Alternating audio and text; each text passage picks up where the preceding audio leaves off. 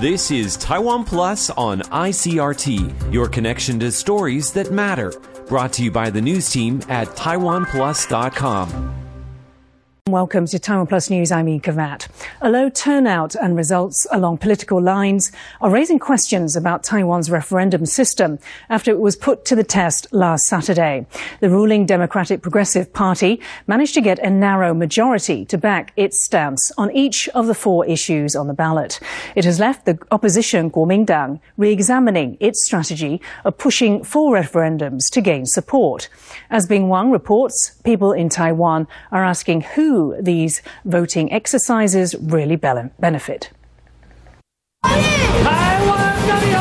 The straight no results of Taiwan's Saturday referendums are being hailed as a vote of confidence for the ruling Democratic Progressive Party, or the DPP. The issues had to do with pork imports, nuclear energy, saving Algal Reef, and the referendum system itself. And the DPP had urged their supporters to vote no on all four of them. President Tsai Ing-wen called it a win for democracy in Taiwan. 也要谢谢所有参与公投的台湾人民，无论你投的是同意或者是不同意，都是公民意志的展现。公投没有谁输谁赢的问题，只有国家未来要怎么走的问题。The opposition Kuomintang, or KMT, had advocated on all yes votes, and the final tally saw voting fall largely along party lines with about 4 million no votes and between 3.7 to 3.9 million yes votes for each issue. This meant voters mostly voted all in favor of the four issues or all against. Former Vice President of Taiwan, Annette Lu, also a member of the DPP, blasted her party's handling of the votes.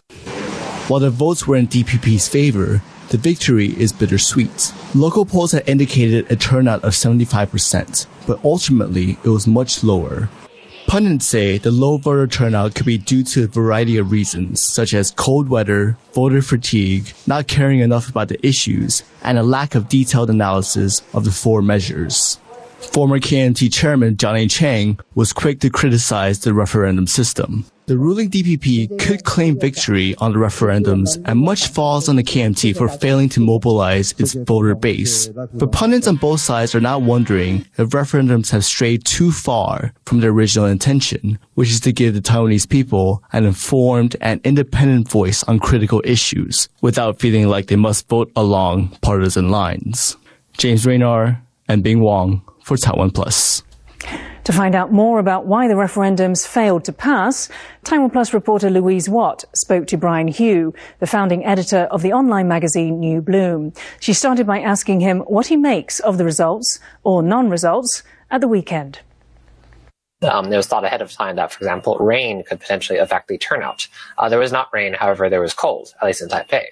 Um, I think it was also a question as to which party would just come out on top. And major polling, most polling, uh, did actually have the results uh, very different from the present, actually, in which it seemed much more contested, and results on some of the referendums would have been in favor of the KMT. But the results all swung in the direction of the DPP. Oh, I think was also interesting is that people seemed to be voting along party lines.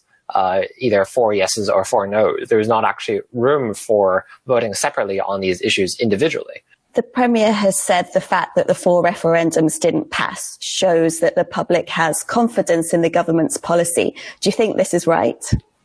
It's hard to know. Uh, I think it depends on who came out. Uh, the people that came out maybe were people that support the DPP, that were in favor of no. Maybe the DPP was simply more successful at mobilizing its party base than the already demoralized KMT was. However, I think what is clear is that it will be taken in the discourse, uh, uh, in the political discourse and in the media discourse as a sign of a mandate for the Tsai administration. So the Tsai administration is in a stronger position now going into 2022 midterm elections. For example, it did actually field some of the candidates that it plans to run in 2022 and have them campaign for the referendum. And so if the referendum had been a defeat, that would have damaged potentially the chances of these candidates that it's fielding. During the referendum, there were some issues raised that perhaps there's voter fatigue with another nationwide vote um, in just a few years. So are people, despite what people say about Taiwan having such a vibrant democracy and a model for democracy in Asia, are there too many votes in Taiwan? so I think this is actually a very interesting question because of the fact that with the referendum on a different date from national elections, that means we're going to have a vote this year in 2021, election in 2022, uh, possibly another referendum vote in 2023, and then presidential elections in 2024. And so who is going to come out for these votes that occur every year uh, are draining on resources and do require people to take some time off and go out and go vote, though it can be quite quick. Um, and so I think that also will lead to questions. In, in, for example, comparing this referendum campaign to 2018 or 2020, there was not the same sense of ubiquitous uh, campaigning, in which campaigning was simply everywhere around you, no matter where you went. And this was the thing that dominated uh, Taiwanese news and, and discourse. Um, there's not this sense of existential crisis regarding Taiwan's future that one saw, for example, in the lead up to 2020 elections.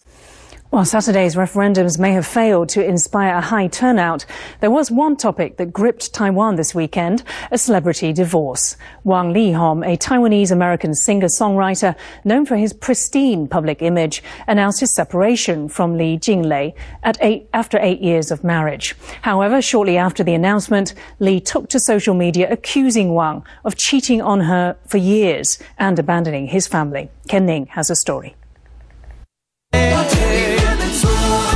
Betrayal, and infidelity. The breakup of pop star Wang Leehom and his wife Li Jinglei is anything but amicable. Since announcing their divorce on December 15, the pair have become the center of a scandal that has rocked the Chinese-speaking world.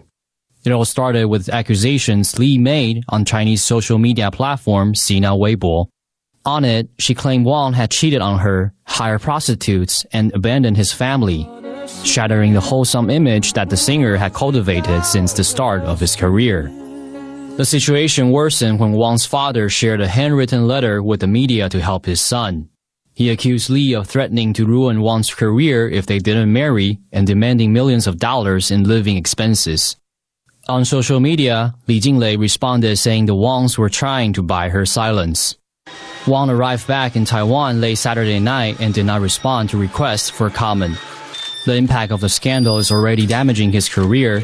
Multiple brands have announced an end to their partnerships with the singer.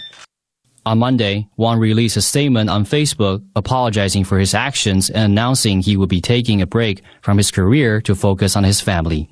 But for the millions of fans Wang has built up across Taiwan, China, and the rest of the Chinese speaking world, an apology is unlikely to ease disappointment at the artist's alleged behavior. Kama Xu and Ken Ning for Taiwan Plus. World number one Tai Tzu-ying of Taiwan grabbed the runner-up spot in the women's singles final at the Badminton World Federation World Championships in Huelva, Spain.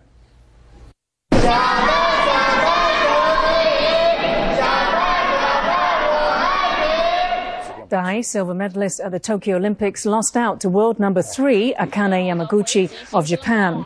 Tai took an early lead but appeared to be hampered by a thigh injury as the game went on and was unable to clear low shots. She eventually lost the final in straight sets. Despite the defeat, Tai ends 2020 as a top-ranked female player and the Federation's Female Player of the Year.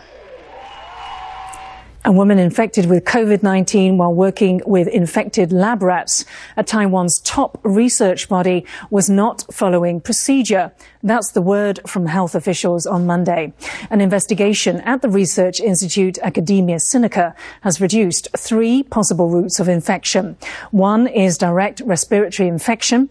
The institute says the woman was not conducting the experiment in a biosafety cabinet or wearing an N95 mask. A second possibility is via the woman's gloves. She was only wearing one pair of gloves when handling the infected animals. Officials say the third mistake came when she left the lab by removing her mask first before the rest of her protective gear. The Arctic in the Northern Hemisphere has been called the closest thing the world has to a ticking clock. It's warming at roughly twice the rate of the global average. Over the years, international researchers have worked in the Arctic to gather crucial data on climate change. And for the first time, Taiwanese scientists are lending a hand. Alice Cheng has more on their historic 28 day expedition. In July, three researchers from National Central University traveled over 7,000 kilometers to reach one of the world's main observation centers in Svalbard. That's midway between the northern coast of Norway and the North Pole. It's the first time Taiwan has been able to collect first-hand data. The Arctic is considered an early warning system for global warming, as changes often happen there first. So, various countries have sent scientific expeditions to conduct research. The Taiwanese team's arrival at the Polish Polar Station in the eastern part of Svalbard is just the beginning of their adventure. Carrying nearly 10 kilos of equipment, the Taiwanese team hiked deep into the glacier, under the risk of slipping on the ice and falling into crevices. Despite these difficulties, they successfully deployed 40 seismometers. It isn't just the researchers collecting data. The local animals are also curious about the uninvited visitors. Experts worry that this creature's wonderland will vanish from the world. We are losing the Svalbard we know. We are losing the Arctic as we know it because of climate change. This is a forewarning of all the hardship and problems that will spread around the planet.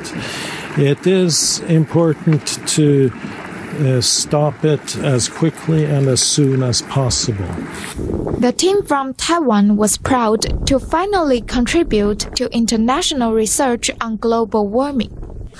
As the international community continues to discuss how to save the disappearing Arctic, these three university scientists have not only displayed the academic strength of their country, they've also shown that Taiwan can play an active role in finding global answers. Alice Chen for Taiwan Plus. Thanks for watching Taiwan Plus News. I'm Ika Vat. We leave you with footage of thousands of Santa Clauses in a charity run through Madrid, Spain, to raise money for victims of the volcanic eruption on the Spanish island of La Palma. For more stories from Taiwan and around the world, please download the Taiwan Plus app. Stay safe and see you next time. Thanks for listening to Taiwan Plus on ICRT. For more great stories from Taiwan and around the world, visit taiwanplus.com.